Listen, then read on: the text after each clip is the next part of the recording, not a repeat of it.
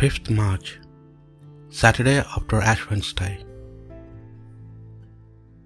A reading from the book Prophet Isaiah. The Lord says this If you do away with the yoke, the clenched fist, the wicked word, if you give your bread to the hungry and relief to the oppressed, your light will rise in the darkness, and your shadows become like noon. The Lord will always guide you, giving you relief in deserted places.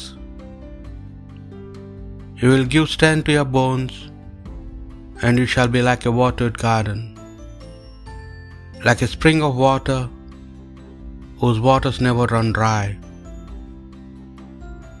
You will rebuild the ancient ruins, build up on the old foundations. You will be called Brech restorer of ruined houses.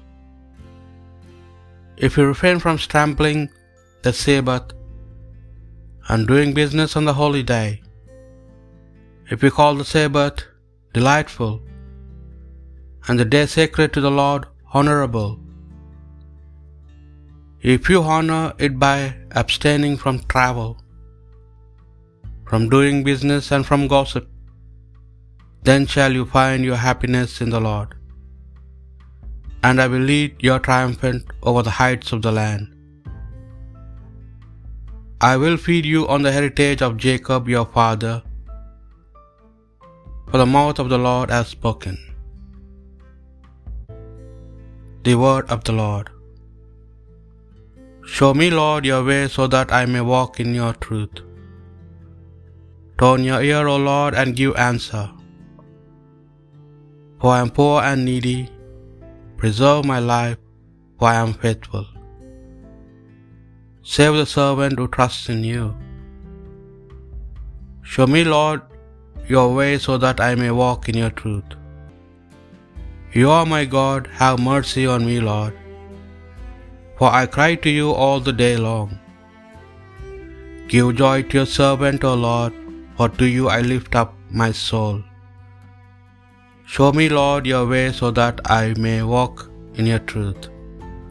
O Lord, you are good and forgiving, full of love to all who call.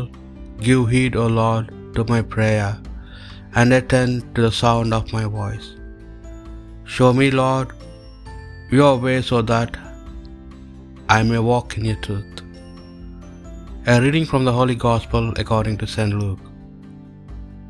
Jesus noticed a tax collector, Levi by name, sitting by the customs house, and said to him, Follow me.